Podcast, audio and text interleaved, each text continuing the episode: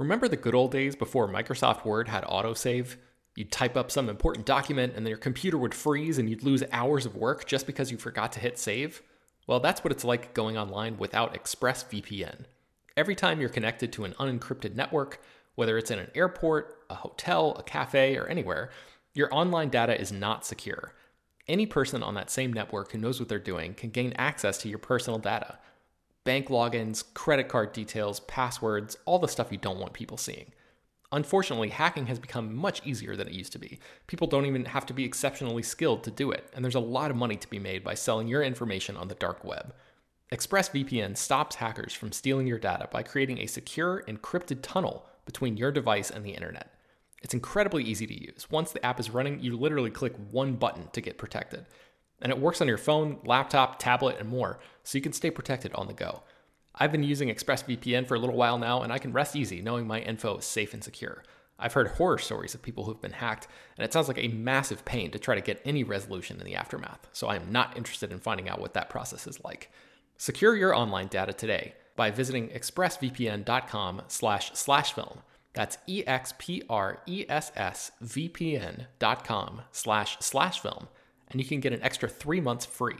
expressvpn.com slash slash film. This show is sponsored by BetterHelp. This year has gone by incredibly quickly, but it's always nice to pause and take stock. What's something you're proud of in 2024 so far? What's something you still want to accomplish this year? I know I'm guilty of falling into a routine and not always thinking about the bigger picture. But as the great Ferris Bueller once said, life moves pretty fast. If you don't stop and look around once in a while, you can miss it. So it's crucial to take a moment to celebrate your wins and make adjustments for the rest of the year.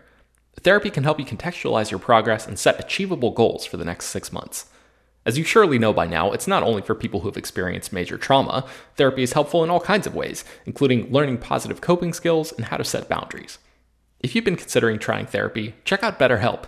It's fully online and was specifically designed to be flexible and customizable to your schedule. To get started, just fill out a brief questionnaire that matches you up with a licensed therapist, and you can switch therapists at any time for no additional charge. Take a moment. Visit betterhelp.com slash filmdaily today to get 10% off your first month. That's betterhelp, H-E-L-P dot com slash filmdaily. Hello, everyone, and welcome to Slash Film Daily for Thursday, December 10th, 2020. On today's episode, we're going to be gathering around the virtual water cooler to talk about what we've been up to, what we've been watching. My name is Ben Pearson. I'm the senior writer at slashfilm.com, and I'm joined on today's episode by Slash Film managing editor Jacob Hall. Hello, hello. Weekend editor Brad Oman. Hey, that's me. And writer Hoai-Tran Bui. Hey, everyone. All right, guys. Uh, Chris and Peter are not with us today, but we have a lot to talk about today. Uh, we're doing a special a special edition of the water cooler today. We are uh, over the past few weeks we have been trying uh, desperately in some cases to catch up with a lot of the movies that we've missed so far in 2020. And despite uh, you know what several people may tell you on the street. Uh, hopefully, you're not actually not talking to anybody in the street right now because there's still a pandemic going on. But you know, the, the, it seems to me that like there's a a perception out there that no movies came out this year, and yes, a ton of movies were delayed. But uh, this podcast is here to um, dispel you of that notion that no movies came out in 2020 because we have a lot of things to talk about. So we're we're scrapping all of our discussion about film and TV and what we've been eating and playing and, and reading and all that kind of stuff and just drilling down into the 2020 content that we've been catching up with. So, uh, with all of that said, let's go ahead and, and just jump right into it. Um, Brad, you and I watched Boys State. Uh, let's let's go to you first. What did you think about that one? Uh, I really like this documentary a lot, and it was something that I was kind of dreading because uh, obviously political discourse and politics at large have been uh, a nightmare for the past four years for obvious reasons, and this year has been infinitely worse since it's an election year.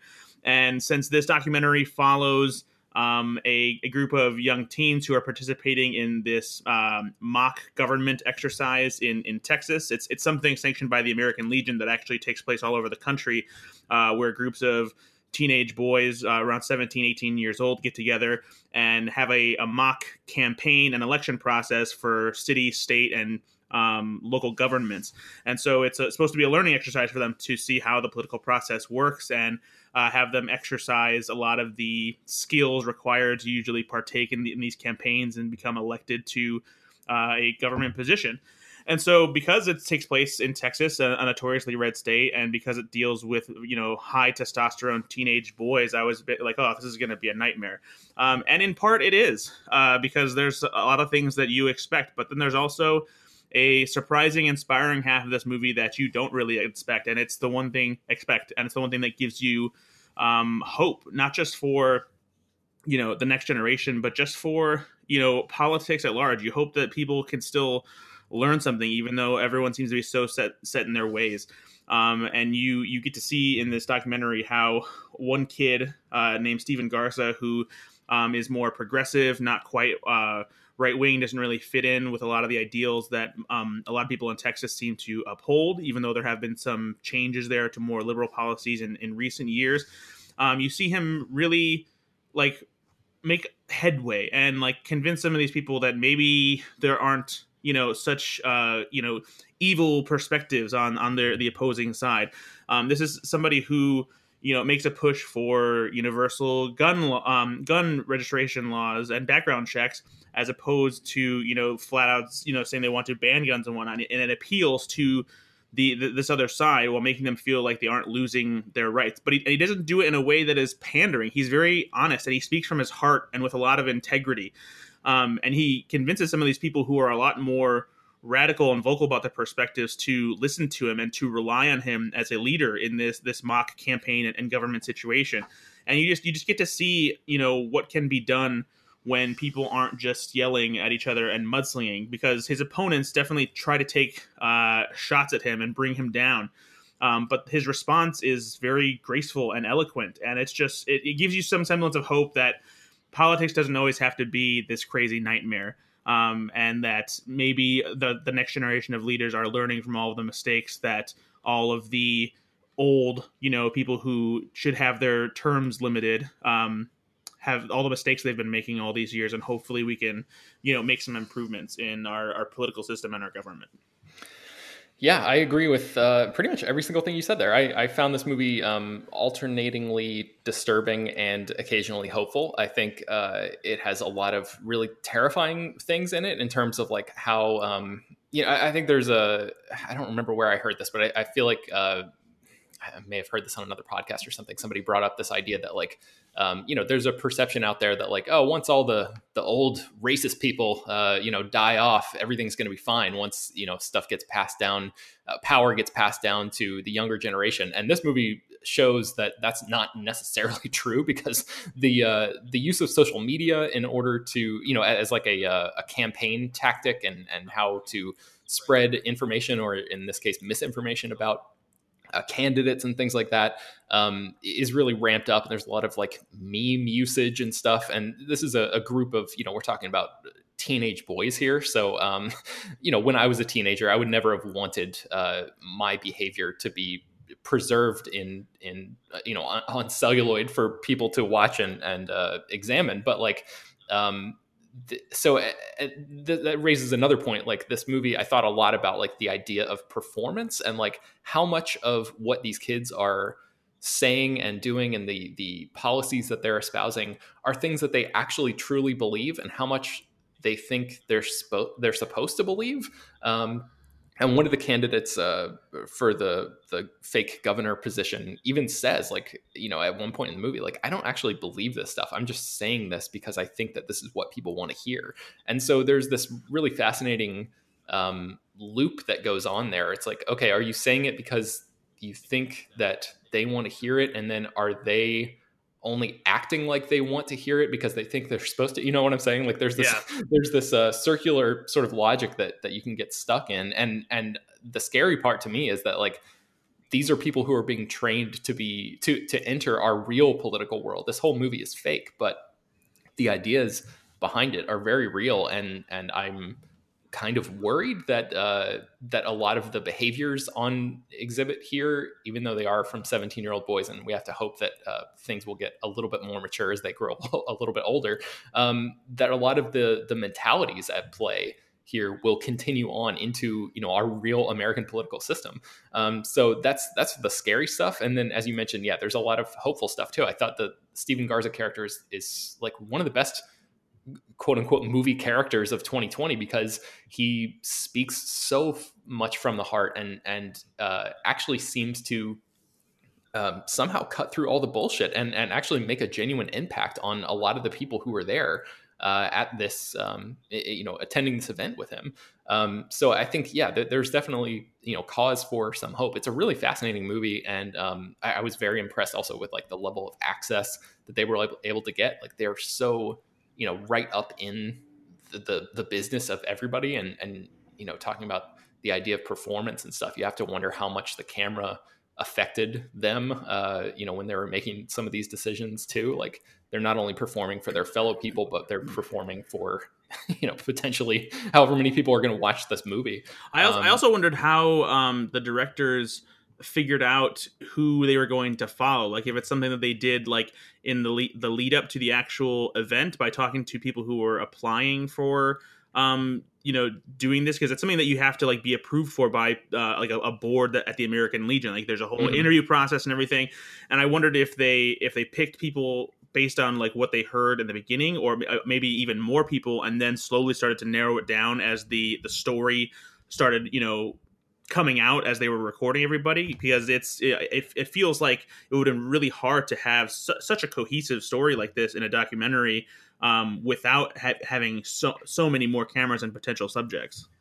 Yeah, I think um, Jesse Moss, who's one of the directors, uh, was a guest on uh, David Chen, who hosts, hosts the Slash Film Cast. He has another podcast called Culturally Relevant, and uh, he spoke with Jesse Moss about that very topic. That was one of the things they talked about, and I, I think the case was that they they interviewed people sort of like before the American Legion interviewed them, and they found people who they thought would be great candidates to follow. And they it wasn't just luck that they stumbled into you know following the people that they did. They they nice. sort of did uh, some prep work there. Um, maybe I'll I'll try to link to uh, Dave's interview with with the director. Uh, in the show notes, if people are interested in more about that, but yeah, Boys State is available on Apple TV Plus right now, and um, Brad, you would recommend it, right? Oh yeah, absolutely. It's definitely something you should go out of your way to, to watch. Um, I'm not necessarily sure it's worth and a full Apple TV Plus subscription since it's just one movie. But um, yeah, I mean, if, if you happen to have Apple TV Plus, then you should definitely watch yeah. it. And you can uh, watch Ted Lasso too. So, uh, Ben and Brad, I have a question. Yeah. I have not seen this movie yet because I live in Texas, and uh, the discourse on display in this movie is something I deal with every single day. And um, I know I will see it before end of the year stuff because because it's apparently great, as you say. Uh, but I'm curious if either of you have seen uh, Jesse Moss's other big documentary, The Overnighters, uh, which has a similar level of how do they get this type access. Unfortunately, I have not. Um, Brad, have you seen that? I have not either. Anyway, uh, if you want a, a, super depressing double feature about life in the United States, I think Boy State and The Overnighters, uh, Jesse Moss seems to have his his finger on that particular pulse. Okay. All right. Uh, Jacob, let's go to you. You and I watched a movie called Freaky, which we've talked about on the podcast before. Um, what did you make about this one? Yeah, Freaky's great. Uh, this is Christopher Landon's movie. He did uh, the fifth and best paranormal activity movie, uh, and he uh, made the Happy Death Day movies, including the sequel.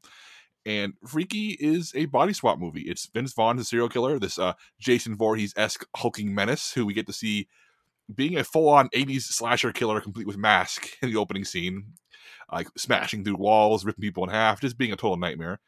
And through a magical dagger, switches bodies with a teenage girl. I'll play by Kathryn Newton, you may know from Big Little Lies.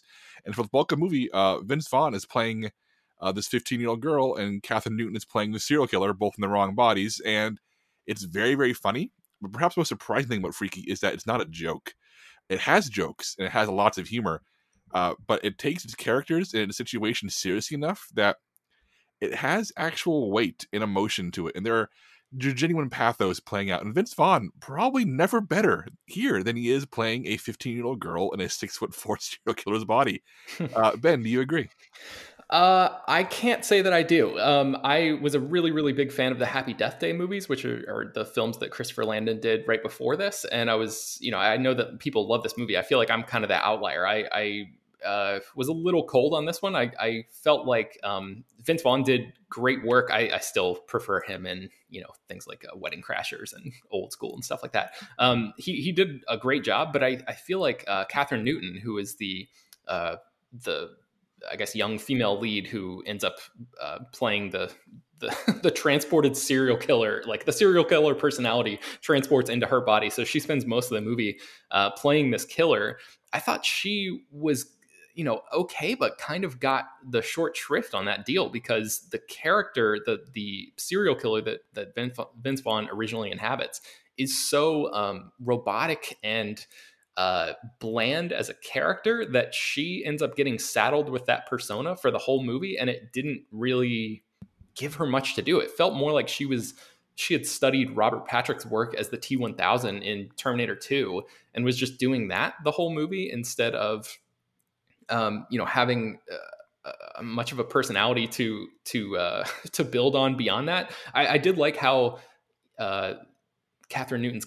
Um, it's hard to talk about this movie because there, there's the actors and the characters that they're playing, and then they swap, so it gets all confusing. But um, when she is the serial killer, there are moments where she is able to uh, manipulate the environments around her um, and and sort of prey on people's uh, willingness to help out a young teenage girl in a compromising position, even though in the reality of this movie, she is actually a 50 year old man in this moment. Um, whereas the the Vince Vaughn as the young girl uh, character seemed completely oblivious to being able to use the strengths of being in that new body uh, in a way that would be beneficial to his situation. So I don't know. There, I, I, don't. I guess I got caught up. I got hung up on um, some of the the character stuff and some of the choices and and um, motivations and things, and just ended up not having as much fun with this one as I think a lot of other people did.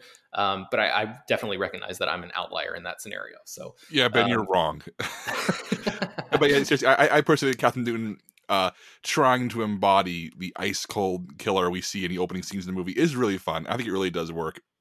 And there are moments where uh, she's trying to like obliterate other human beings in the way that she could or he could early in the film and realizing oh i now have the strength of a teenage girl i can no longer burst through walls or rip body parts off mm-hmm. it was a really really funny reaction shots there and it also is a really funny moment where vince vaughn as the girl uh accidentally uses his strength to hurt, hurt one of his friends and is really surprised by his own strength so i, I disagree I, I, think i think that's i think the movie's a complete package it's actually a contender for my top 10 of the year Wow. Yeah, I mean, it certainly has its moments. I just I know that the praise around this one is, is pretty rapturous, um, and I just was not. Uh, I, I, would say it's not in, in contention for my top ten of the year, but um, you know, the, I, I, think there. I think the listeners to this podcast will find a lot to enjoy about it. I, I found a lot to enjoy about it. I just wasn't like uh, as fully in love with it as people like you and and I know Chris uh, really likes this movie a lot too. So um, that is freaky. I believe it's available for rent right now. Um, let's move on to our next movie, which is Nomadland. Uh, Brad, you and I watched this one. Uh, what did you make of Nomadland? I'll let you go first since you took second in these first two ones. Okay. Uh, I okay. So this movie um, was directed by Chloe Zhao, who also wrote and edited and produced the film. Uh, I have not seen her uh, earlier work. I know she directed a movie called The Rider a couple years ago that um, made the uh, film festival circuit and and was very you know well acclaimed at that time. I've I've not had the chance to catch up with that film yet, but um, this movie is very quiet. It's very low key. It's uh, a movie about Frances McDormand. She plays this this uh, woman named Fern who. Uh, basically loses everything. She her husband passes away, and uh, she just gets completely hammered by the Great Recession, and ends up uh, moving into a van and just driving around the country and working in in little places here and there, and sort of joining this community of other people who have been similarly um, you know their lives have essentially been decimated because of the the economic uh, losses that they've suffered. Um, so it's a, it's a movie about loss in a lot of ways. It's a movie about connection. It's a movie about uh, resilience. And I thought uh, Frances McDormand was just wonderful in this movie. Um, she I think when it it originally was uh, screening for people and and um, you know making the the festival rounds earlier this year there was a lot of talk about how she might win best actress at the oscars and um, i don't know how much uh, you know, how much uh, value I put in those conversations, especially this early when the Oscars are not happening until you know months and months from now because it's a, such a weird year.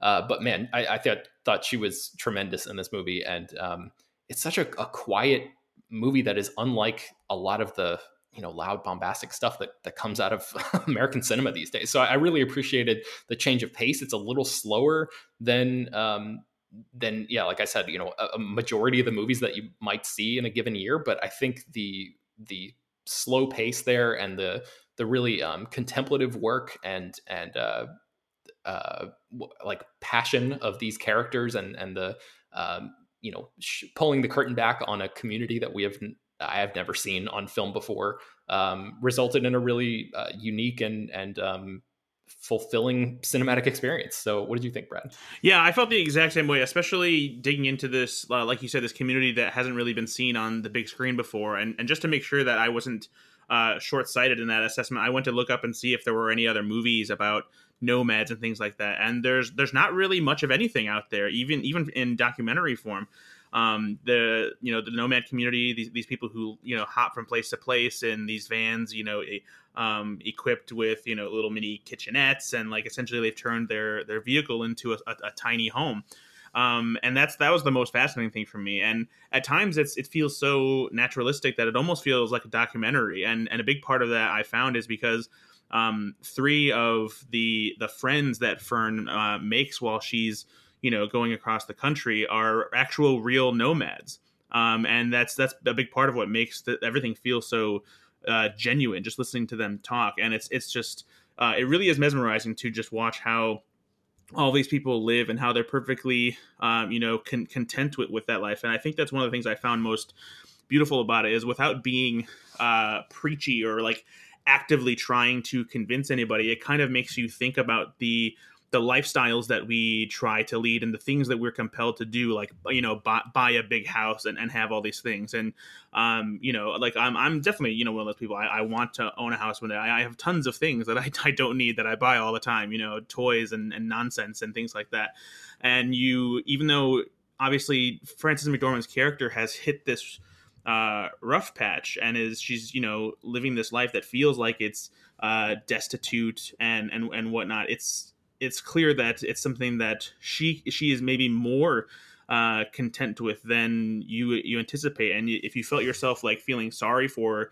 I think by the end of the movie you almost appreciate what she likes about her life and why she's so you know hesitant to go back to you know a, a, lifestyle where she is stuck in one place. Um, and I think that there's a beautiful contrast between uh, the the life that she's living and the the potential life that that's out there that comes from another friend that she makes on the road, David Strathairn, um, who I think we all need more of in many more movies. But uh, yeah, this was just um, I, I, really really like this movie movie and I think that it's uh, it's quietly beautiful. I just Definitely. want to chime in here and say that if you want to see other movies uh, that kind of in some way tackle that the, that nomadic lifestyle nomadic community i would recommend the films of agnes varda. Um, she doesn't have films that like specifically tackle this type of lifestyle but her films like uh, the gleaners and i faces places show glimpses of those kind of um, people as well as her uh, scripted drama vagabond so those are a good way to get into more of those things into more of that like lifestyle uh, that we can see on screen, although it's not quite as extensive as Nomadland. She, Agnes Varda is a huge blind spot for me. I've never, I don't think I've ever seen any of her work, and so I definitely need to take you up on, on that advice, HT. Um, Brad, were you as uh, as sort of baffled as I was, or, or impressed, or I don't know what the word would be, um, when you realized that Chloe Zhao, who who directed this, like we were just talking about, very quiet, um, contemplative movie is going to be directing a Marvel movie next. Like, can you even imagine what Eternals is going to be like based on you know with this as the as the foundational uh, text before that? Yeah, absolutely. And, and like, and I actually looked online to um, look more into her career to see if there was anything else that she had directed that like gave an inkling of her um, you know, skills as a blockbuster filmmaker or you know even desires. And so, and I you know didn't see any, anything that you know gave gave that impression. So I'm I'm very interested to see what she does with a, a, property like this because it's it's fascinating. You know that that Marvel took a director who makes, you know, like you said, such quiet, reserved movies. You know, to make a, a big sci-fi cosmic spectacle. Uh, so yeah, it'll definitely be interesting to see what what she does in that arena. I think Nomadland might be available um, on uh, certain rental places just for like the next couple of days, and then I know it's supposed to be getting sort of a wider release in February. So um, if you're interested in in checking that out, um, then you might just have to do a little extra searching to see if you can find out if it's playing, uh, you know, virtually um, or, or, streaming or, or, rentable somewhere right now. But uh, let's move on. HT, you and I watched a movie called The Sound of Metal, which is streaming on Amazon Prime right now. What did you think about this one? Sound of Metal uh, snuck up on me. I kind of went into it mostly expecting a really fantastic Riz Ahmed performance because that's what I've been hearing from the raves about this movie, as well as the sound design, because it's a movie about a heavy metal drummer who uh, loses his hearing and has to deal with suddenly being a deaf disabled person. And so I was expecting something that was like technically good with some good performances, but I was really blown away by this movie. It really affected me in a way that I didn't expect to because of its very sensitive and tender depiction of a person who has built his life, his um, mental well being around this one passion. And when he's cut off from that, he just feels so untethered and loose from the world. And he's not given a, a path back or a clear path back to what he had known before. And he just starts spiraling. And um, I just found that really, really compelling and really moving. And Riz Ahmed, again, is just incredible in this movie. He's just like a wild, uncaged animal in some parts, uh, especially when he's dealing with that rage and that helplessness of his um on like deaf onset and deafness onset. And then in the quieter moments too, when he starts to learn how to appreciate the stillness um, as his sort of uh, mentor tell, uh, tries to teach him, but still kind of has that restlessness about him. And um, it's just a really, really fantastic, moving story. Uh, and um, I want to give a shout out too to um, Paul Raci. Is it Paul Raci? I, I, don't know how to pronounce his name. Yeah, I'm not sure either. Um, who is just so warm and such a really really great presence in this film uh, he plays joe who is the the leader of this community of um, recovering like addicts uh, who are all deaf and he accepts uh, Riz Ahmed's character into this community and basically tries to teach him how to be deaf and how to make peace with his new situation and uh, gosh, he just he like almost steals the movie from Riz Ahmed for mm-hmm. a little bit. He's so good, and I was just um I was really really moved by this film, and um I think that it would probably make my my top 10 it's one of my favorites of the year so far and um, i i know that like the last act of the film uh, gets a little bit unwieldy it feels like it, it kind of loses the thread a little bit but i think it it's really does suit um, the uh, the dilemma that Riz Ahmed's character is going through. That he does kind of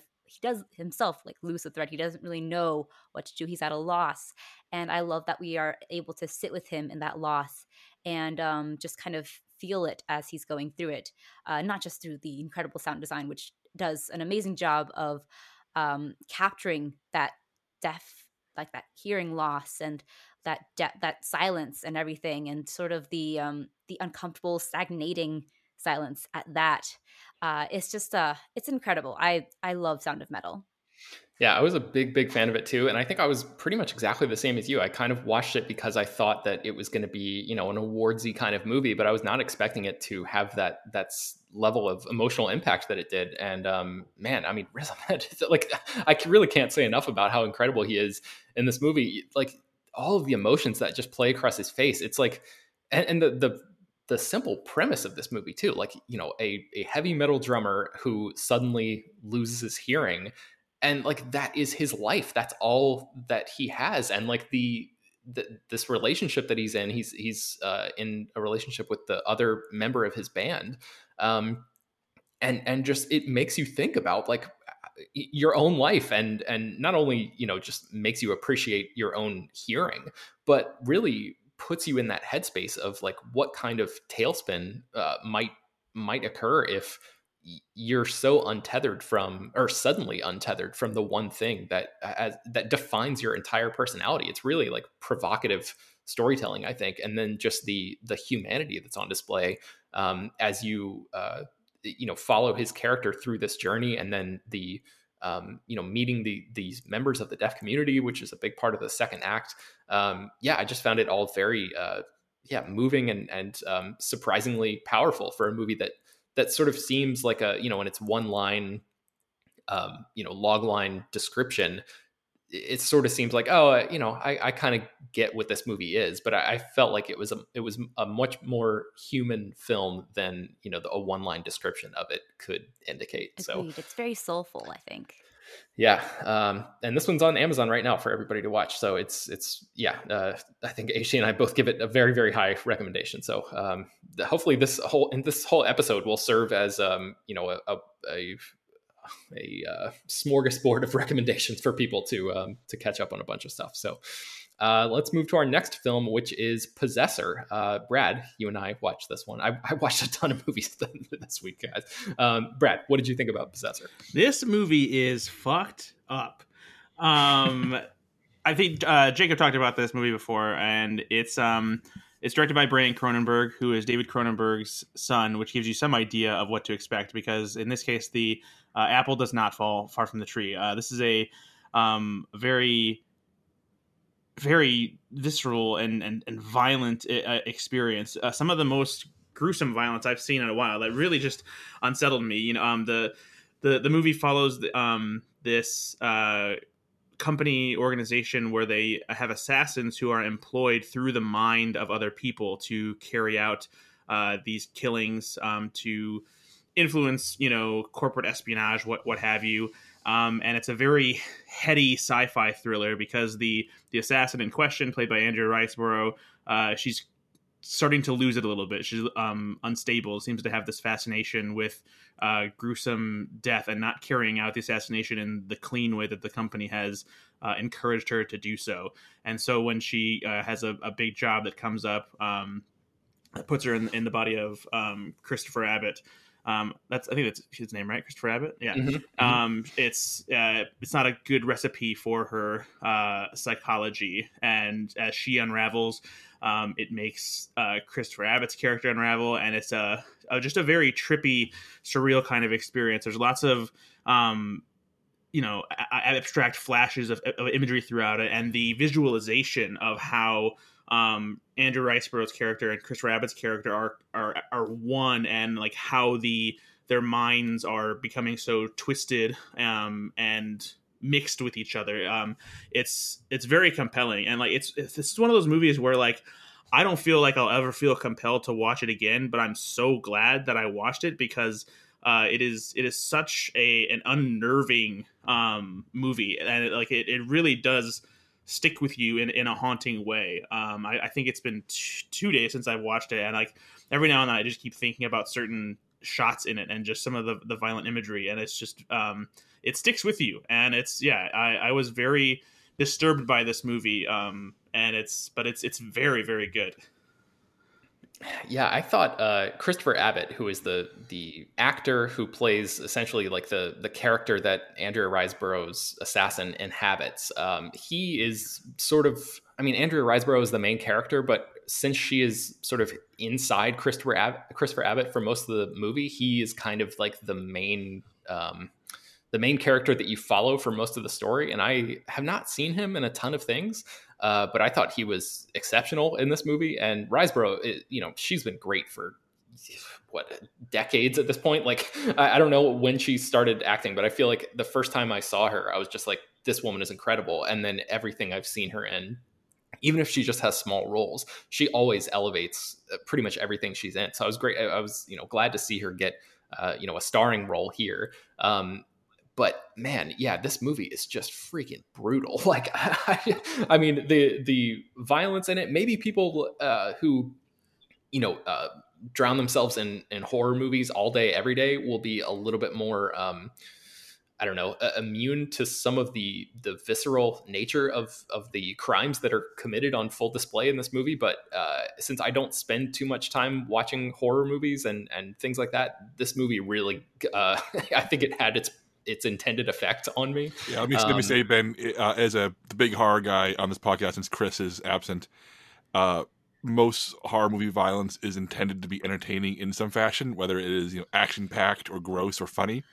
the violence in Possessor is framed to be as upsetting as possible. It is not horror movie violence as much as it is uh, an attempt to recreate actual violence, and it yeah, it is as deeply upsetting as anything I've seen in any horror movie. Uh, yeah, yeah, it's it's man. yeah, it's so real. That's the thing because like even in horror movies, like you know things where there's excess torture and you know dismembering and things like that, it it feels like cinema and the, the, the and like even though this movie is very cinematic, it's just the way it's presented. It just feels so real, uh, realistic, and that that's what makes it so unnerving man and the the premise of this movie like the is maybe one of the best premises that I uh, have heard of in in the 20th century or 21st century so far. I feel like the idea of like, you know, just imagining, you know, my wife, the person I love the most on this planet, walking into this room right now and just murdering me in the most gruesome way and then killing herself and like what that uh, scene would look like to the outside world and knowing that it wasn't actually her, it was somebody else controlling her body. That is just such a like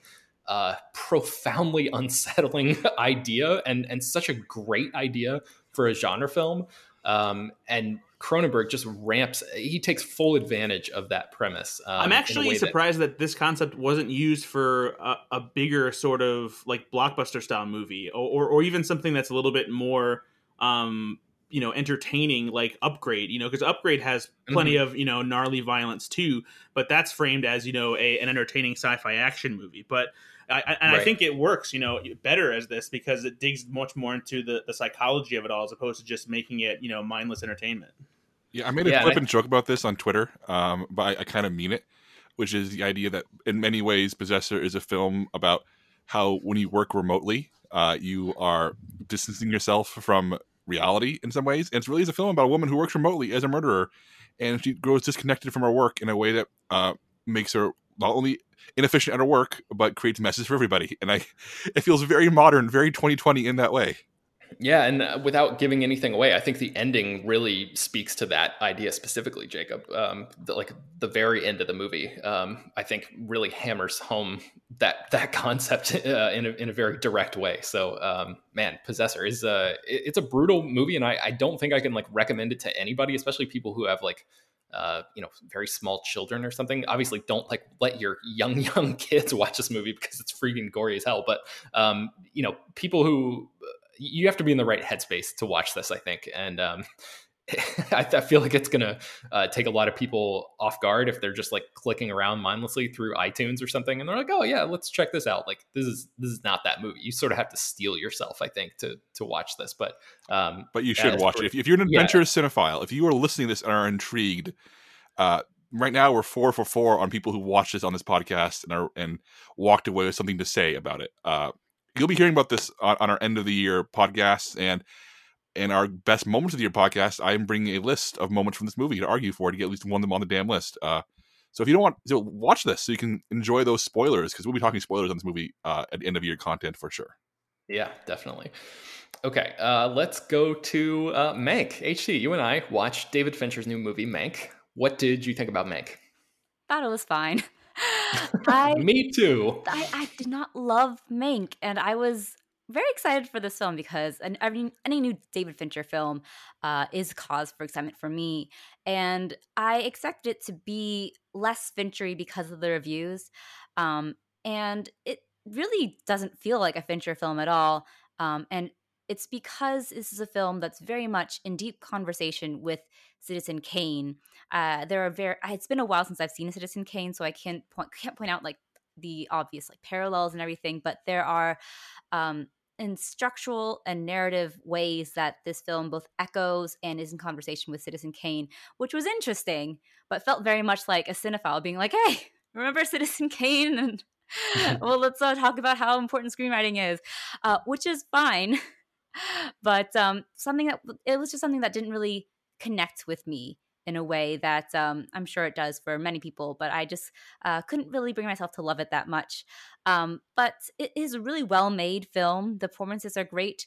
I will say, though, I think Gary Oldman, you know, miscasting discussions aside, I think he's just doing a role that we've seen him do so many times that of the uh, put upon turmoil genius who uh, is prone to bombastic fits of I don't know. Outbursts. Out, outbursts, bombastic outbursts, displays of his genius, that kind of thing. And so it wasn't a very interesting performance to me because we've seen him do it so many times before.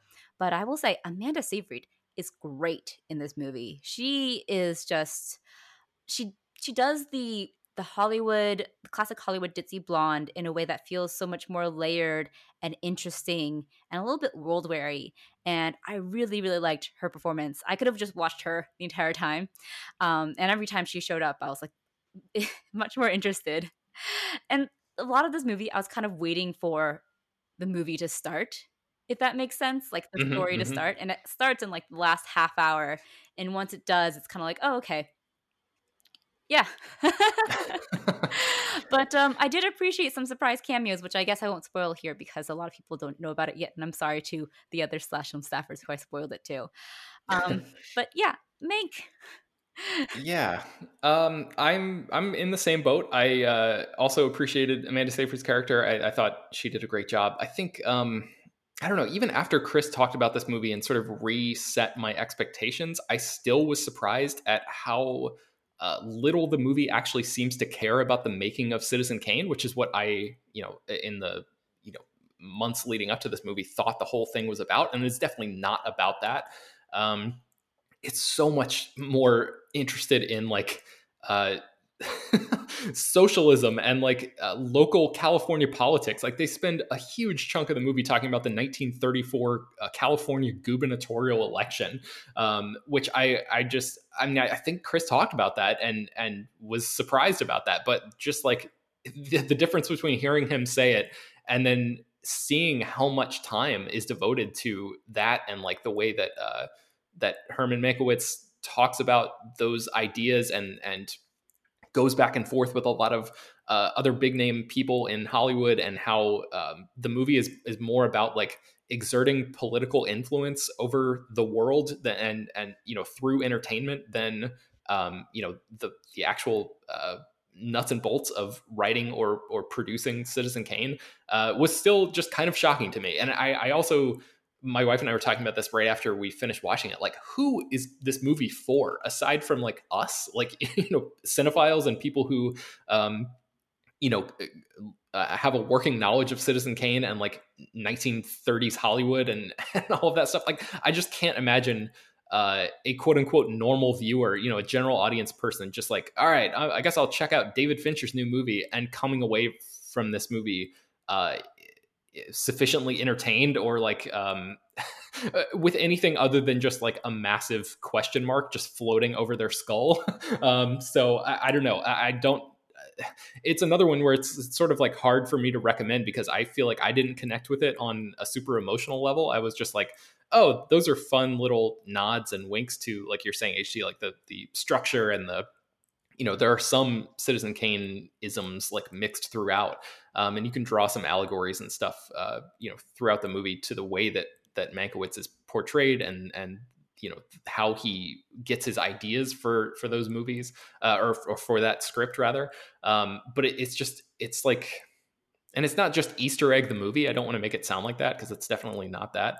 But just the the uh, the sort of WTF ness of it, I, I, just came away like wow, that was not the movie that I thought it was, and and I already had my expectations tweaked before I went in. So uh, take that, take take what take of that what you will, if if anything. I'm sorry for rambling, but um, I don't know if that resonates with anybody else. Uh, uh, Brad and Jacob, are you guys planning to watch Mank? Are you interested in this movie at all? I am indeed going to watch Mank this weekend and report back. It is part of my massive list of things to do uh, but I'll just be honest with you guys. I was not prepared for a two-hour plus black and white David Fincher movie about the making of Citizen Kane or not. And uh, California politics this week. It's just been one of those weeks, and I realized I could not give this movie my professional attention this week. So that is why I'm currently silent on me. Yeah, yeah, yeah, yeah. I totally understand. Yeah, I'm going to do that too. But one of the things I've I've been wanting to do, even though uh, obviously it's not nearly as much about the making of Citizen Kane, is that I I did want to try to watch Citizen Kane before I watched Mank, just just mm. for the sake of it. Uh, so that's why I've been putting it off too. Yeah, I would definitely recommend that. Um, I watched Citizen Kane probably I don't know two years ago or something at this point, so it was like kind of fresh, and and so I I feel like I picked up on probably half of the things that one could pick up on if it was much more fresh in your mind. Yeah, so, yeah it's, it's, I think you'll get a lot. Yeah, it's been a while too, so I, I, really need that refresher. Yeah, roundtable real quick. Richer experience if you uh, watch Citizen Kane beforehand. Uh, go ahead, Jacob. Yeah, I want a quick roundtable. Uh, Citizen Kane guys, yay or nay? Oh hell, hell yeah! Uh, that's what I talked Great about movie. when I watched it on on the podcast. I talked about it on a water cooler like a couple years ago. I was just like so shocked with how well it holds up. Yeah. Um, you know, it's such a movie that has like this this burden of weight on its shoulders of like, oh, this is you know, for decades and decades, this was widely accepted as the greatest movie of all time and like i guess the debate has opened up a little bit more uh, in in recent years but like man that is really like it, it, very well makes its case to be arguably the greatest movie of all time and not many movies can say that yeah, yeah my question was more of a joke but at the same time when i when i when i do revisit it it is uh it's it's astonishing how good it is, and that's a crazy thing to say for a movie so famous. But it's it's actually good, and not good because people say it's good. It's actually good. Yeah, that's a, yeah. That's a weird thing to say, but I feel like it needs to be said right now. Damn it. Yeah, I agree. I may have Stockholm syndrome when it comes to Citizen Kane, actually, because I did during college in my film class, like write an essay, uh, a shot by shot essay about one of the sequences. It was the montage in the in his mansion with his wife, and I watched that scene like a million times, wow. and I was like, "Wow, this is a piece of genius at the end." And so it might have to do with the Stockholm syndrome from writing that essay and watching that like two minute scene for like two weeks. Yeah, I, I also real quick. Um, I think his name is Tom Burke, who plays uh, Orson Welles in this movie. He he's a very small part in this film, but I thought he did a great job. He was from um, God, what was the name of that movie that just came out like a year or two ago? The indie film. Um, what is it? I'm looking it up right now. The Souvenir. Um, See, he was actually, the. Uh, sorry, go ahead.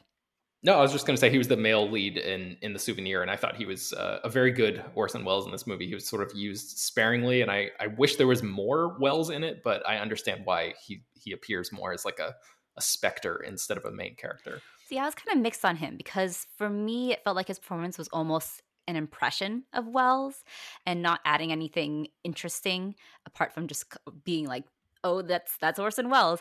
So, mm-hmm. um, mm-hmm. but you know, I he was minimal enough of a presence and like it was more about his looming specter than anything so i i was fine with that but um i was mixed on his performance. I wasn't sure if i liked it or not because of that sort of impression vibe i got from it.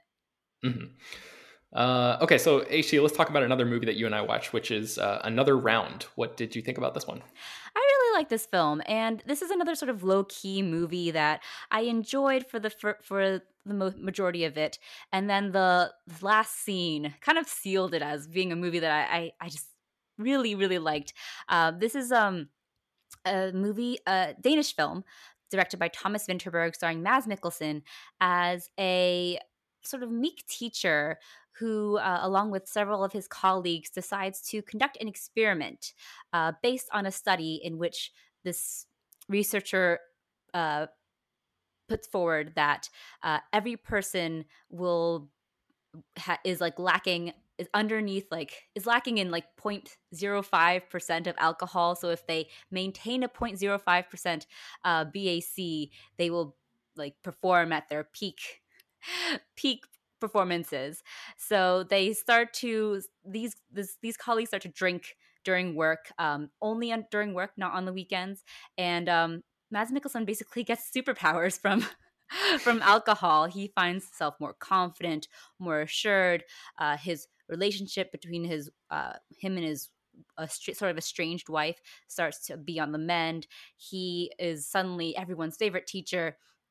And but then, of course, things start to spiral out of control as they uh, begin to overdrink, and it leads to some surprisingly tragic uh, consequences, which I think the film deals with in a way that it in a way that doesn't feel atonal with its sort of dra- dramedy type of approach to this um, this story. It is funny and wry in that sort of dry Danish film way, um, but it has a sort of undercurrent of of that melancholy. I think that this sort of film, which you know brushes with the idea of alcoholism, uh, would tackle.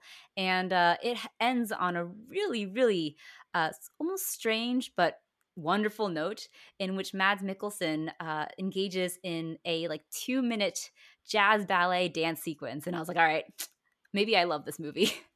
so that's another round, and uh, it's available on VOD, I think, now.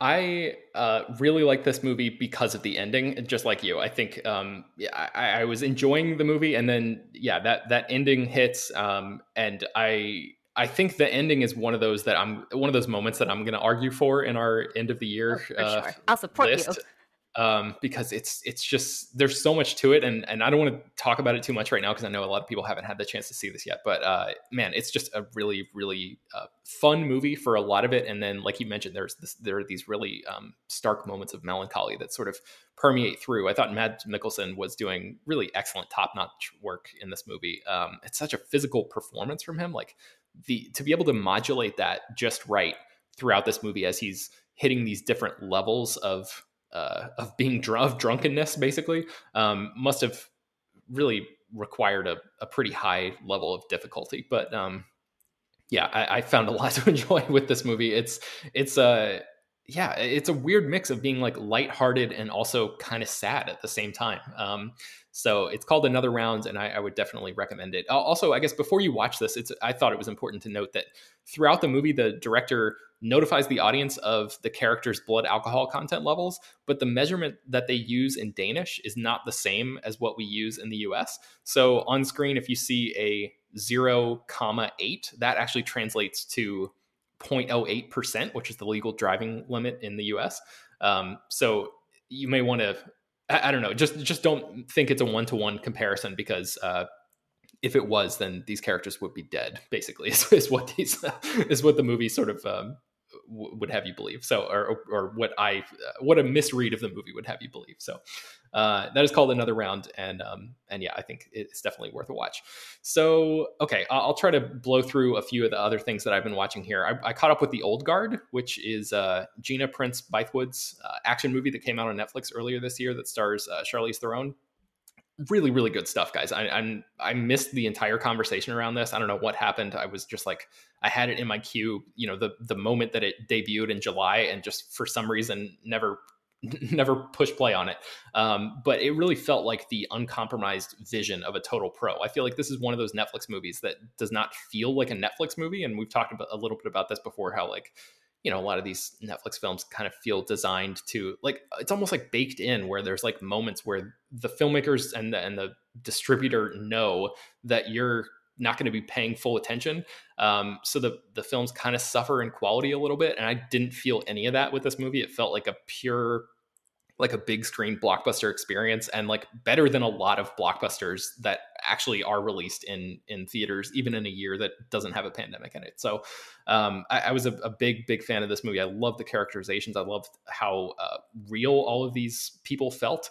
And there's a moment in the, so it's a it's about a gang of uh, immortal warriors basically and uh, or a band of immortal immortal warriors and uh, KiKi Layne from um, if Beale Street Could Talk plays a modern Marine who suddenly realizes that she is immortal and, and sort of like joins up with this group. There's a moment um, in the middle of the movie where a a uh, a concept is introduced, and I'm going to talk about this in in our end of the year stuff too. Um, but uh, the the death uh, of one of these immortals, like what happens to one of them, is one of the most disturbing and um, and like horrifying and thought provoking things that I can remember seeing in, in a long time. Uh, and it's, it's really, um, just, yeah, it, it really, uh, hit me, uh, it cut me to the quick. So, um, oh, yeah, Ben, that moment's on my list too. So you have it. Okay. I'm in your corner. I mean, it, just like to think about that is so like devious and horrifying and like kind of uh brilliant from a storytelling perspective like that's the kind of moment that and, and i'm sorry to like dance around it because i really don't want to spoil it and I, I think a lot of people should watch this movie because it's great um but that's the kind of moment where i'm like oh man like god that's so horrible but also like i kind of love whoever came up with that. In this case, it would be Greg Rucka, who is the uh, writer of the comic on which this is based, and then he also wrote the screenplay, which is kind of a rare thing. But um, man, uh, Gina Prince Bythewood, like, give her more action movies. Let her have, make a sequel to this. Let her do whatever the hell she wants because uh, she's made more like low key stuff before, like Beyond the Lights and um, Love and Basketball, but this is her first like step up into the big blockbuster realm, and I thought she just knocked it out of the park. So yeah, there's a real um, feminine touch to this movie. Uh, I mean, that's like a whole positive. I mean, my wife is obsessed with this movie; she loves it. And talking about it with it, it's because she, she likes action, but also because there's such an attention to the female characters and how they operate within this world that uh, it's subtle and it's there, and it's not something a male director I think would have noticed or taken care of.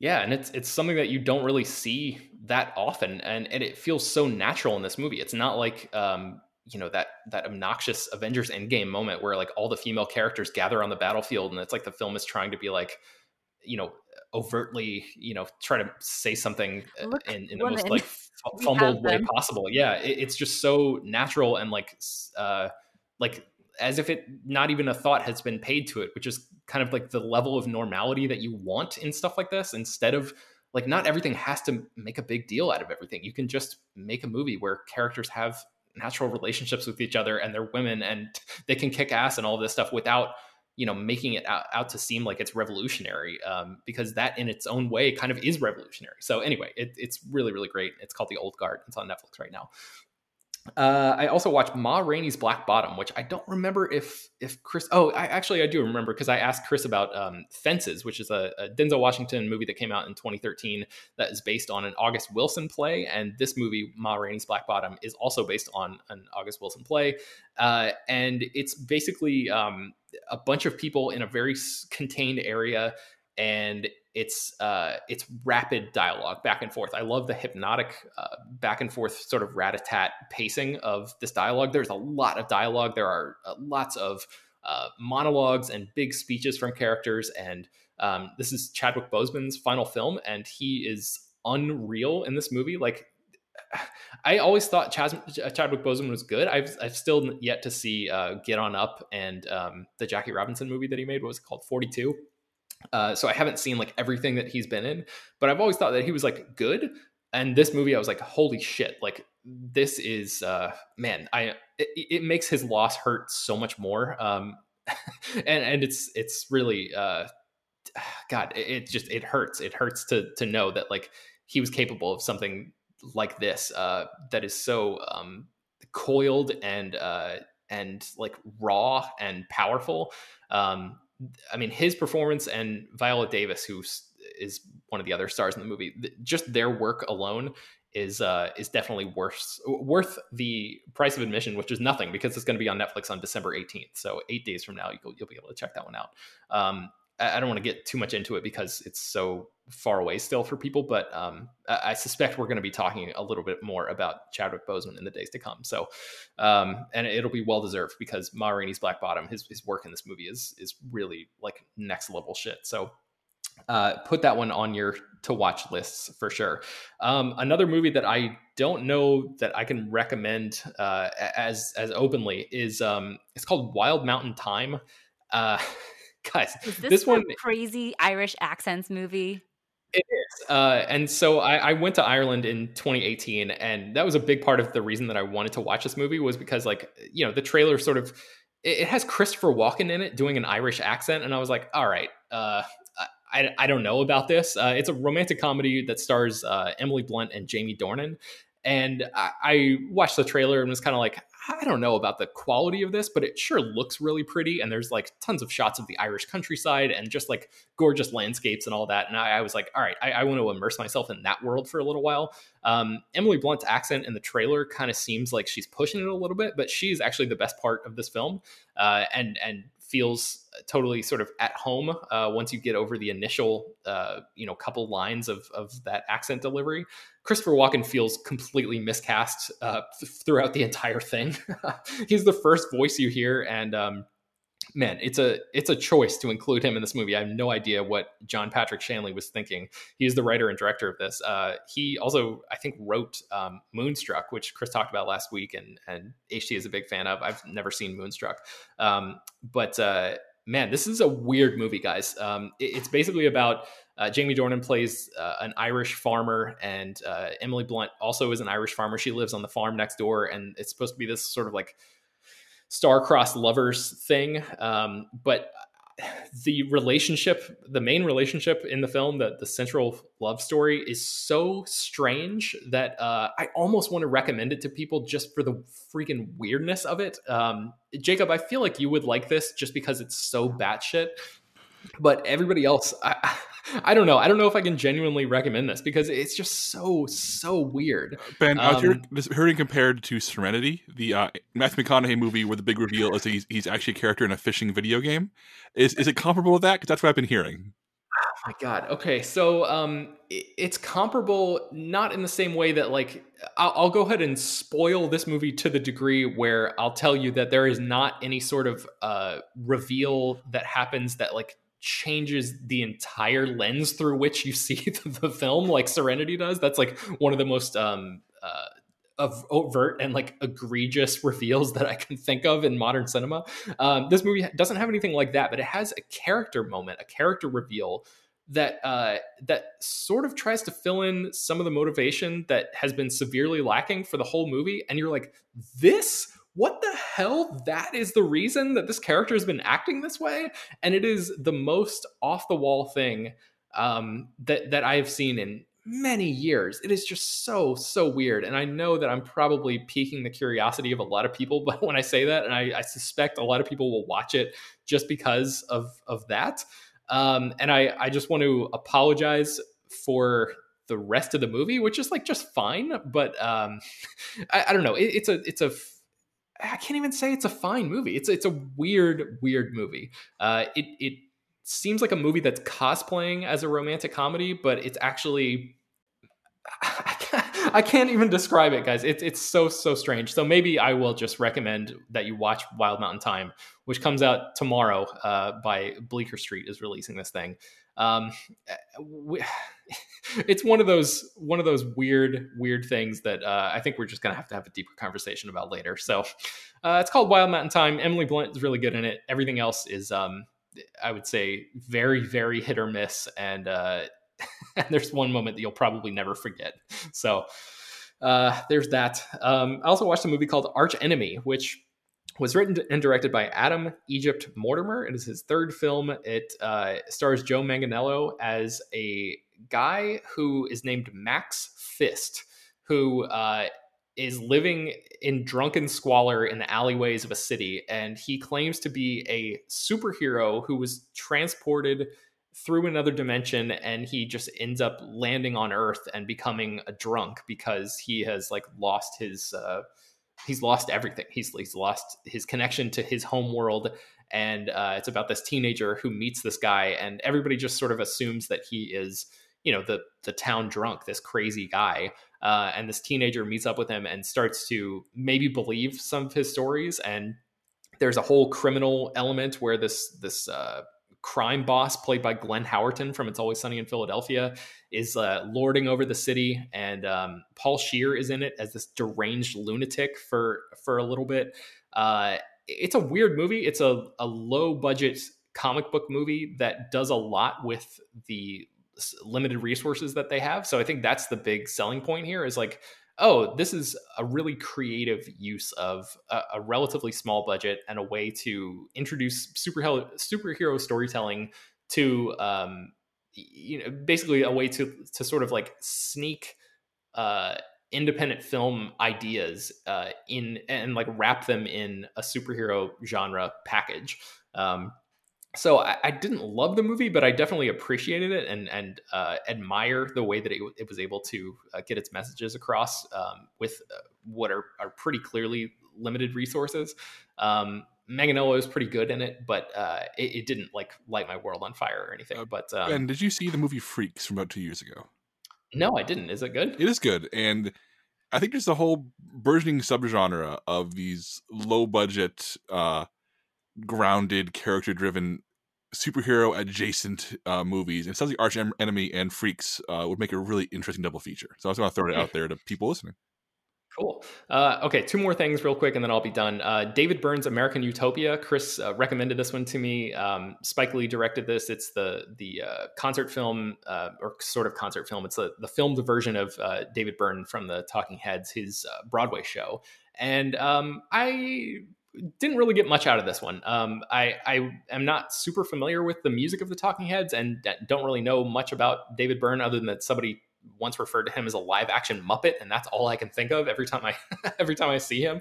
Um, but uh, yeah, I, I, didn't really. This one didn't click with me. Um, I feel like if you know that music and, and really love uh, David Byrne, if you have a, a you know a, a, previous relationship with him and his music, this movie is going to resonate with you in a in a much much bigger way than it did for me. Uh, coming into it completely blind, um, or sort of like under you know uh, without any knowledge of of his uh, discography, I felt a little um, behind the eight ball on this one. So uh, it's it's a, a well shot movie. Um, and and I think Chris was talking about like if you watch this and then watch Hamilton, you'll see how different it is and how uh, by contrast Hamilton was sort of poorly directed because of the way that the camera is placed and stuff like that. You can tell that this movie is shot by somebody who knows what he's doing.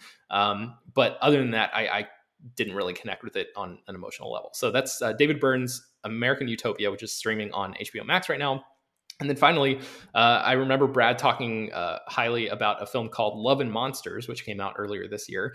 So I checked that one out. Um, uh, Michael Matthews directed this. It stars Dylan O'Brien as a guy who's living in the future, and after like seven years, I think, after a uh, an asteroid hits the Earth and or, or, is about to hit the Earth, this chemical fallout from the nukes that Americans shot at the to destroy the uh, the uh, asteroid has basically caused all of the um, bugs and and creatures on the planet's surface to mutate and become these giant, you know, destructive uh, creatures. So humanity goes underground. Like 95% of, of human life on Earth is, is wiped out. Um, so this Dylan O'Brien plays this guy who is living in this underground bunker, and he realizes that his uh, the girlfriend that he had before all of this happened is only you know uh, something like 80 miles away from him or something like that so he decides to uh, brave a trip across the surface and uh, go track her down so it kind of had um, it reminded me a little bit of Y: The Last Man. Um, it had a little bit of those vibes to it. Um, I thought it was a, a, perfectly fine little movie. I I, I think it, it, probably would have done pretty well if they were able to actually release this in, in theaters. And I think Dylan O'Brien, who I have I've still yet to see any of those Maze Runner movies, even though Jacob, I know you like them a lot. They're good, and um, he's good in them. End of story.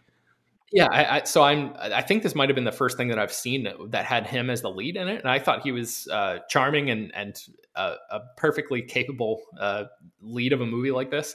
Um, Jessica Henwick, who I've seen in you know Iron Fist and and she was in Game of Thrones briefly and some other stuff. Um, it plays the girlfriend. She was really pretty good as well. Um, Michael Michael Rooker from Guardians of the Galaxy has a small supporting role. Um, I think Brad, I remember you talking about how impressed you were with like the visual effects and like the creature design and stuff like that. I, I agree with that. I think you know all that stuff uh, worked well. It just sort of felt like a it felt like a slight movie to me, and I feel like it's because it debuted in this video on demand way, and and I'm gonna have to get used to not categorizing movies, not dinging movies for the way that they're released because we're living in like unprecedented times and and you know the future seems to be streaming in a pretty serious way. So um, I don't know. I think it's just like this movie is like the felt the brunt of my residual. Um, I, don't, I don't know what you would call it, like this uh, this uh, quality um, categorization that I apply to things that came out theatrically and things that were released, you know, straight to video on demand. Uh, this movie sort of feels like, of all of the things that I've watched uh, in the past couple weeks, this one felt like the most slight to me, but it's still like a solid, fun little movie. So I, I don't know, Brett, if any of that resonates with you. yeah, all. no, I, I, I, can definitely under, understand that, and I, I, do think that if this movie was released in theaters, it would have gotten a lot more attention because I think that it probably plays better on on a big screen, as entertaining as it is. But yeah, there there is something that was weird when I watched this. Um, that like it's it didn't make me feel like it was uh, of lower quality, but it just felt weird to see that see it for the first time at home. Mm-hmm. Were you going to say something, HT? Well, not to make this tangent about Dylan O'Brien longer, but I think in another world, he would have been the next big, you know, it boy action star if the Maze Runner movies had done well and if he hadn't injured himself while filming those films because he has like that movie star potential. And I just want to add that I noted this when I was doing like recaps for Teen Wolf, which he starred in uh, way back when I was just like freelancing for USA Today. And um, the, I said that he acted circles around the lead of that show, and the stands of the lead of that show just. Uh, piled on me and were oh wow it was, a, it was a really interesting experience it doesn't have anything to do with this movie but dylan o'brien good actor you know, yeah, I feel like he would have been. Maze Runner movies is legit. Wes Ball, really good director. Uh, uh, Kaya uh, Scodelario, the co-star, fantastic. Dylan O'Brien, really good. Those scripts are nonsense. They're YA nonsense, but damn it, Maze Runner, everything in them is actually really, really good. Ben, I actually have a trilogy, like the box set of all the Maze Runner movies, and I just haven't gotten around to it yet. So um, I'll, I'll, definitely be checking them out sometime soon, Jacob. I'll, I'll finally report back when I eventually. Yes, this is your newest yeah. time. Gonna, you know what? As your as your editor, Ben, uh, before oh, 2020 God. is over, you're going to carve out six hours and watch all three Maze Runner movies. oh man, back. there's there's still so many more movies I have to catch up on from this year, Jacob. Well, it Jesus. sounds to me like you have a lot of work to do, man. It's all. it does. Uh, okay, all right, that's enough for me. Uh, let's go to Jacob. What have you been watching? Oh goodness, yeah, I've been catching up with a few movies that you've uh, probably already seen, like The Trial of Chicago Seven, uh, Aaron Sorkin's Netflix drama, star-studded Netflix drama about the seven liberal activists who were put in trial by the Nixon administration for uh, supposed to be uh, inciting a riot and conspiracy at the 1968 Democratic National Convention it's probably the okayest prestige film of the year. I think Aaron Sorkin's a good writer. I'm one of those people who really enjoys his dialogue, uh, as obnoxious as he himself can be.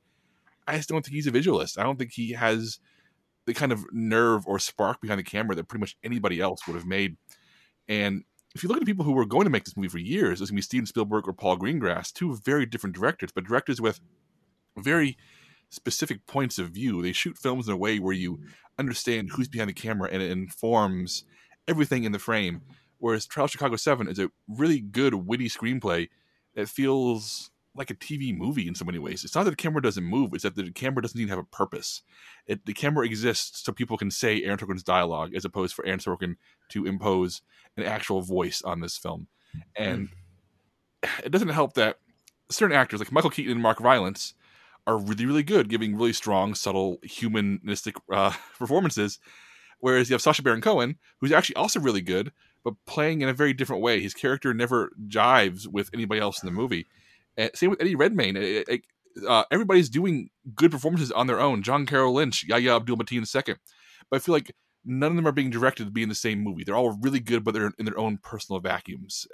How does people feel? I, I know we talked about this a few months ago, but now that I've seen it, I can't believe how much of a shrug it is. I see. I I will disagree.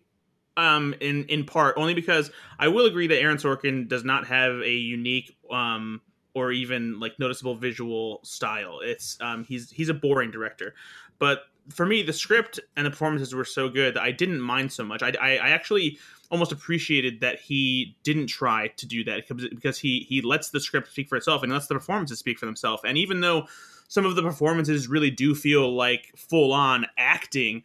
I think that it gives it a quality that makes it feel like a classic courtroom drama, like a Mr. Smith Goes to Washington or a 12 Angry Men kind of feel. Uh, and so, b- because the script is so good, and, and because, like I said, because of those performances, I didn't mind so much the shortcoming of Sorkin as a director. That's fair. Um, it's not a movie I just like. I actually enjoyed watching it. There's enough stuff here that I I can recommend, and there's really shining moments. And any movie where John Carroll Lynch is one of the seven leads, you know, take my money because he's, he's one of my Mount Rushmore of actors. You know, he belongs up there as like one of the hardest working guys in show business. Uh, but I don't know. I feel like just looking at the list of movies coming out in 2020, Trial Chicago 7 a year ago should have been like one of the movies. And I feel like going into Oscar season and top 10 list season, I feel like it's just kind of vanished into the background. Now that I've finally got around to watching it, I, I guess I kind of see why. Uh, HT and Ben, do you, have, do you have anything to say about this one? I haven't seen Trial of the Chicago Seven, but I want to chime in to say that uh, Steve McQueen does the the trial like courtroom drama route with Mangrove, which is really really good, and um, that's part of his Small Axe series that's on Amazon.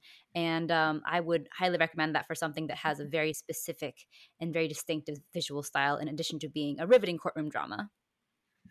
Uh, I kind of feel the same way about it as you do, Jacob. I think um, I, I, knew about Spielberg as a potential director. I had no idea about about uh, Paul Greengrass, and that one seems somehow more intriguing to me. And I feel like that would have been, especially if Greengrass was able to direct Sorkin's script, that would have been a really dynamite movie. Um, and yeah, like you mentioned, it, it kind of like I, I, enjoyed Trial of Chicago Seven while when I was watching it, but I really haven't thought much about it since then. And I don't know if that's you know a, the mark of a great film. So, um, yeah. Well, a movie I liked a lot more. Uh, Bad Education. This was a uh, made made a festival run. I think late last year. I think it played Toronto, and it was actually picked up by HBO, so it became an HBO original movie, even though it played festivals, and therefore is eligible for my movie list.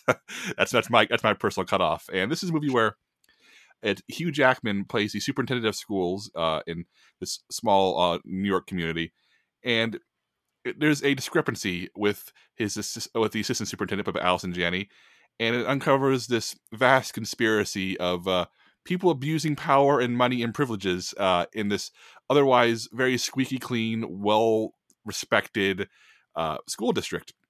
It's based on a true story, and it's a really unique true crime story. It's sort of it's sort of it's not you know murderers uh, uh or anything like that. It's a conspiracy in the most unlikely place. You know, a a, a school superintendent's office and I had a really good time with this movie. It is a really fascinating portrait of a of a sociopath or a psychopath at work in the common wild. I mean,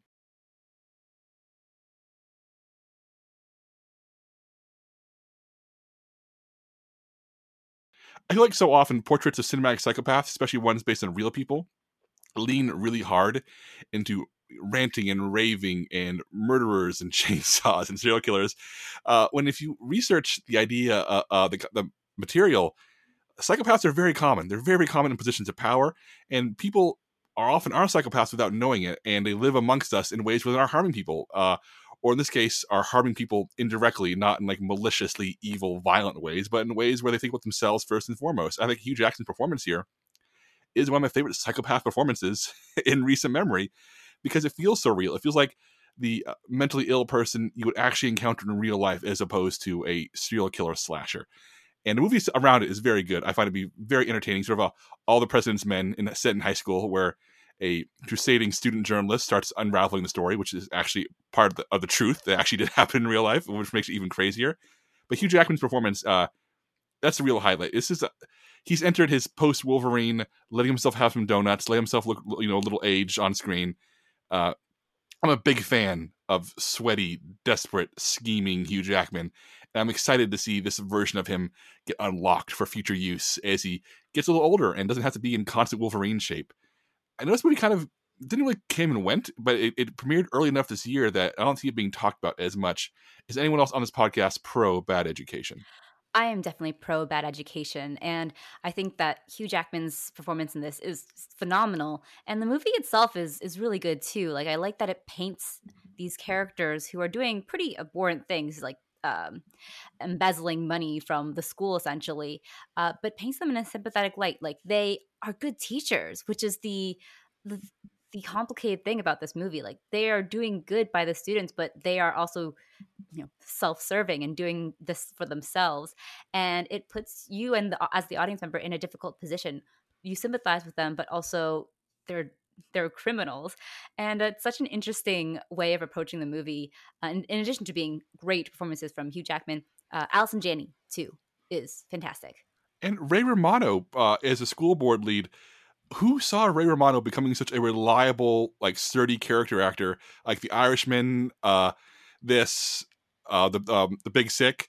I'm getting to the point where Ray Romano popped up in the movie, and I'm like, oh yeah, I don't think of the comedian or the sitcom actor. I think of him as a really good supporting actor. What what a cast! Yeah, Good stuff. So that's on HBO Max right uh, now. think, right? Out. Wherever you watch HBO, that's where Bad Education is. And finally, a movie I want to touch on, but not talk about too much because I think the less you know about it going in, the better. That is The Painter and the Thief, a documentary that Ben spoke about a few weeks ago on this very show. It's streaming on Hulu. It is a documentary about a woman whose uh, paintings are stolen, and she ends up connecting with the man who stole them, and they, and they have a relationship that develops as cameras roll over several years. And that's all I'm going to say because uh, this movie bowled me over. Uh, it is in serious contention for my number one film of the year. I need to see more to finalize it, but it's up there. Uh, it's the best documentary I've seen in a long time.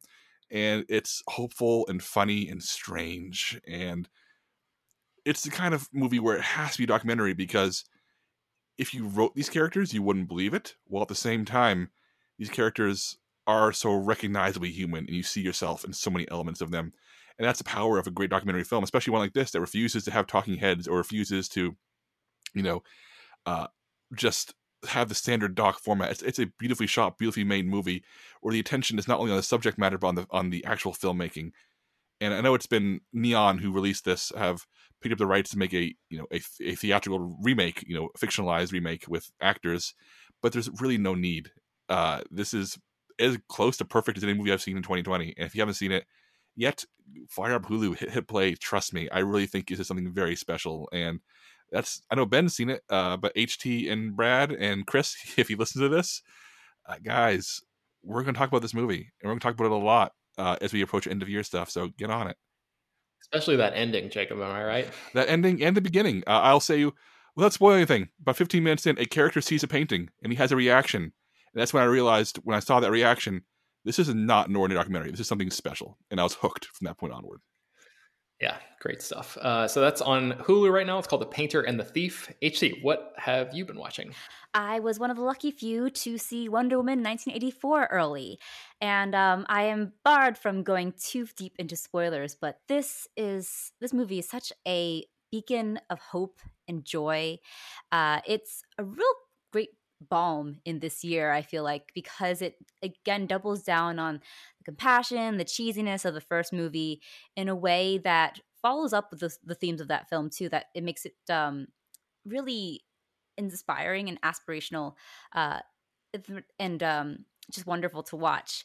And uh, it reminded me a lot of the richard donner superman movies uh, in very positive way of course. There's one specific moment that um, you know move my heart a little bit and uh, we'll draw a lot of comparisons to that.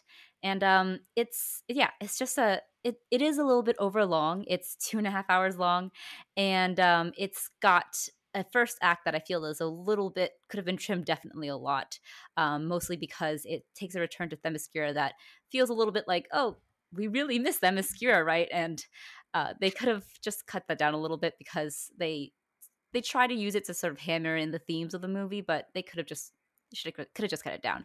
But otherwise, uh, Gal Gadot and Chris Pine give this great classic Hollywood wind, windswept romance that um, is just the emotional core of the film in a way that uh, keeps you invested in their relationship as well as the the themes of this film and the messaging it, it brings across. And you know, Pedro Pascal is really really hamming it up in this movie, almost to a degree that's that's like over over the top, but he I won't say he reins it in, but it works for the movie. Um, Kristen Wiig is great. She goes from the the mousy vil- mousy um, friend to the villain in a transformation that feels similar to Michelle Pfeiffer in Batman Returns, uh, but is a bit more comedic. And I think that her talents are really well served in this role. And uh, it's just a it's a real great balm for this year. So it's coming to HBO Max, uh, infamously on December 25th, as well as theaters. And uh, I recommend you check it out when it does. HT, I have one awesome. question for you about this. I know you can't speak too much, but do you feel that you're that watching it uh, at home for, in this early screening for select critics that it do you wish you were watching it on a big screen? Do you wish that at any point you were like saying this movie suffers because I'm watching it at home? I do wish I could have seen it on the big screen because it it's so visually stunning again. Um, like the last like the last film except uh, for the third act of the first film.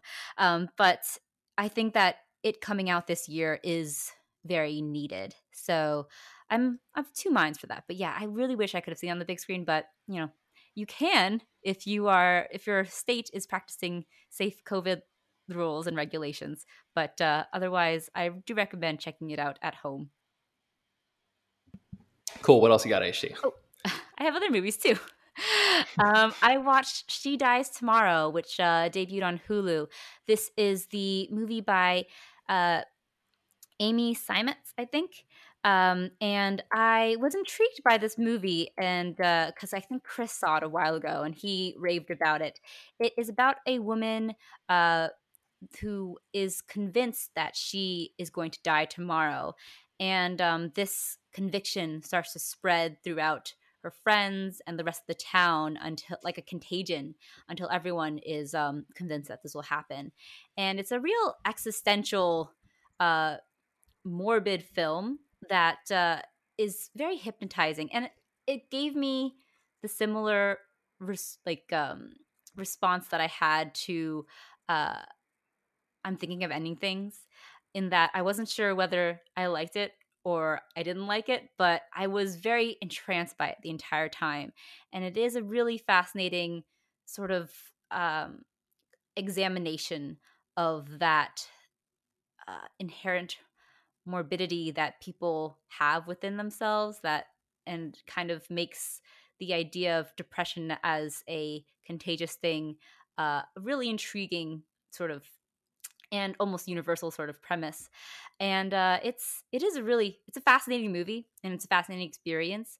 Um, i don't know if i would recommend it. I would i you know i'll recommend it. It's a really unique and distinctive film and one that um, has lingered with me since i watched it. So that's she dies tomorrow and it's streaming now on hulu.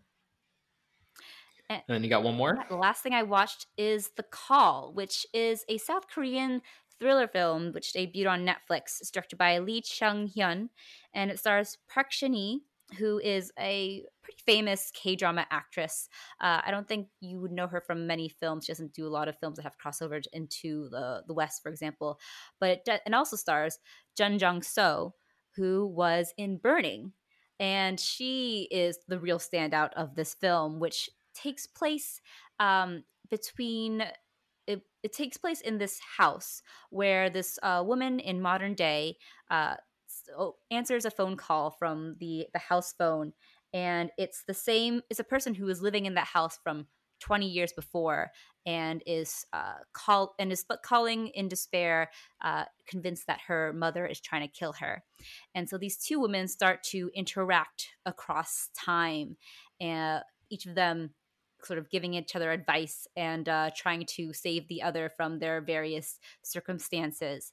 And uh, it has a really unique twist on the and what I'm I'm starting to realize is a common sort of uh, fixation for Korean cinema and TV, which is the phone call across time uh, gimmick, which is a strange sort of conceit to be uh, to be a common thing, but it's um it happened in this two, mid two thousands romantic romantic drama called Il Mare, which ended up becoming adapted to the US uh, with the Sandra Bullock Keanu Reeves movie The Lake House. And it also is the same conceit in this really popular K drama from like two years ago called Signal. And so I'm like, this is kind of a strange thing that keeps popping up in Korean cinema and, t- and TV, but you know what? It's fine. And uh, it, it has a real um, tense, good twist on it, very unique twist um, that uh, happens in like the latter half of the movie. And um, it's I will say that it's a really great performance by Jeon Jong-seo, the actress from Burning. She gives a real physical, uh, almost unsettling performance here. Uh, the movie itself is fine. It's kind of a solid thriller. If you are into K horror, it's not really on par with like the greatest of K horror. It feels very much like a a film made to appeal to a larger audience, um, like the Netflix audience, for example, and people who are more well versed in like the K drama world. But um, I will recommend it for Jeon Jong-seo, uh, the Burning actress, who's just really fantastic in this, and the unique premise too. It, it, it's a really enjoyable, uh, solid thriller, and that's The Call, which is now streaming on Netflix. Awesome. Uh, Brad, what else have you? Uh, just a couple more things. Um, I sat down to watch uh, Folklore, the Long Pond Studio sessions, which is which is how you say it because all of the words are lowercase. Um, and so, for those of you that don't know, uh, this is uh, Taylor Swift's new documentary movie that um, premiered on Disney Plus uh, for Thanksgiving weekend. It is um, essentially a one long uh, acoustic um, per- performance of her most recent album, Folklore.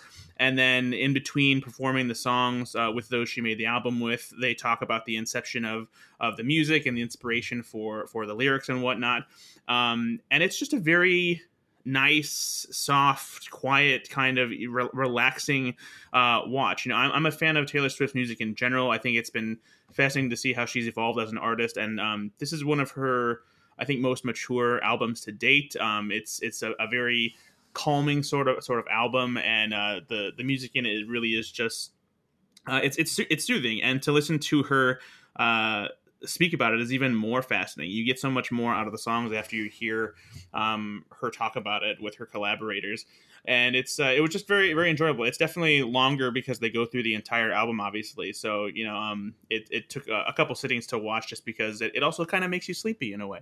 Um, but but it is, it is a very uh, lovely exploration of of her her music, and I I would love to see more. Uh, music documentaries like this. You know, I, obviously there are a lot of concert films and there are documentaries that follow artists as they tour and things like that. But I I would you know like a lot more of this because this is almost like a like a high production quality version of like VH1's Storytellers uh, in a way, just a little bit more intimate and uh, personal. So yeah, if you if you like Taylor Swift or even if you're looking for like an, an entrance into her work as an artist, I think this is uh, inter- interesting to watch.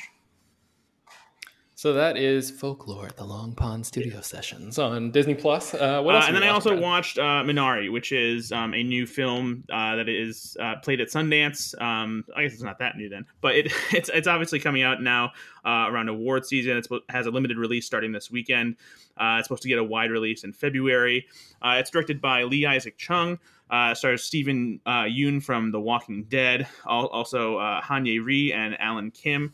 And this is a movie about a Korean American family living in uh, Arkansas in the 1980s. They moved to this, uh, what is essentially a modular home in the middle of like uh, a field, essentially in, in the Midwest, uh, because their um, Steven Yeun's character is trying to start a farm of Korean vegetables and fruits to basically help him and his struggling family uh, realize their American dream of you know m- making some money and you know creating a place that is their own. And so it's this uh, very quiet, reserved family drama. Um, it, it, actually shares some similarities to Nomadland in that way, and where the the performances are not uh, big, but they're very calculated and and quiet and reserved in the way that they're they're executed by the entire cast. And it's one of those movies that is um, dramatic, but not overly so. Uh, it's charming and funny, uh, largely because Alan Kim, who plays um, the the young boy David in this movie, is uh, adorable, and the relationship he has uh, with the family's grandmother, uh, as played by uh, Youn Yuh-jung. Is wonderful. She's a very feisty older woman, and she like is encouraging them to play like gambling card games and like loves Mountain Dew.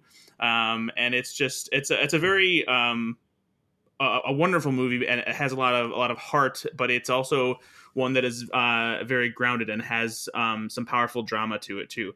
So it's um, it, it's a much like Nomadland. It is a a slower burn, um, but it's I, it's rewarding in the end. I feel like it really is. Uh, it kind of taps into a, um, a similar vein that the Farewell did, although it's not quite as uh, quirky as as the Farewell. Um, so yeah, that's uh, Minari. It's uh, it'll be in limited theaters uh, starting December 11th, and then you'll be able to see it in a wider release uh, in February.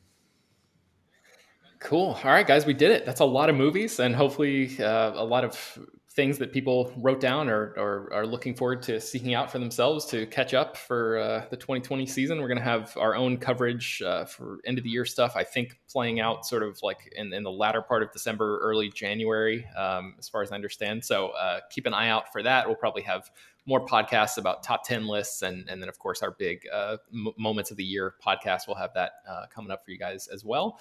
Um, I think we're going to get back to something close to a normal, more normal schedule in, the weeks ahead. Um, so I, I, don't think we're going to have any more special, like full on uh, water cooler episodes where we devote them all to one topic. So uh, if you're wondering what we've been reading and all that kind of stuff, I, I think we'll be talking about that uh, more in future episodes. So uh, thank you all for listening. If you want to subscribe to the show, you can do so on Apple Podcasts, Google Podcasts, Overcast, Spotify, all the popular podcast apps. You can go to slashfilm.com to read the work that we're putting out every day. There's actually a bunch of Disney related stuff that's going to be coming out uh, you know as we're recording this later this evening. Uh, so when you're listening to this, you can check that out at slashfilm.com if you want to. You can send your feedback, questions, comments, and concerns to us at peter at slashfilm.com. and leave your name and general geographic location in case we mention your email on the air. Don't forget to rate and review the show on iTunes. Tell your friends, spread the word. Thank you so much for listening, and we will talk to you guys next time. Ben, you're not getting out of this. I'm sorry. It has to happen. Oh boy, Jacob. All right, hit me. What do you got? Open the gargantuan book of insult, offense, and effrontery, sharp retorts, riposts, caustic clips, and implied putdowns by one Louis A. Safey. And open up the page 222, squelches. I don't even know what that is, but okay. Squelches. Uh, ben, why don't you blow your brains out? You've got nothing to lose. I get it. Uh, HT, why don't you send your wits out to be sharpened? Ha. uh, Brad, do me a favor. On your way home, please don't forget the jaywalk. Uh, oh, oh. Is that, is that two weeks in a row where Brad has had a jaywalking related uh, diss from Louis A. Safian? Louis A. Safian just gets me. All right. So here's my question for the group. I have one more on this page that I will read, but only if all three of you agree to hear it, because it's actually one that could be taken very poorly. well, I mean, now I'm more intrigued. So yeah. yeah. Yes, we have to read it to yourself because I'm realizing, as the person who reads these insults, you never get to indulge in them yourself. oh yeah. Okay, then I'll reverse it. No, this one. No, this one's not a good reverse engineering one, but I'll, rever- I don't. I'll do all reverse for me. Oh goodness, it's hard to do this. Um, Jacob. Uh, that's not how it works. Let's see. Um, you can't remember my name, but my nasty manners are familiar. That's the reversed one. oh, totally worth it. Love that effort. Okay, uh, Ben, uh, I'll do this one. Uh, I apologize in advance to everybody on this podcast and everybody at home. Let's play Puss in the Corner, Ben. You stay in the corner and I'll kick you in the puss. Wow. Wow. Okay, so I guess that's really like old school 1940s lingo. It has there. to be, but I, I, I, feel, I feel very bad saying it out loud. uh, so, look, slash film HR department. Uh, you can give them a call, guys, uh, and I, I will quietly pack up my things and leave. Um, All right. Until next time.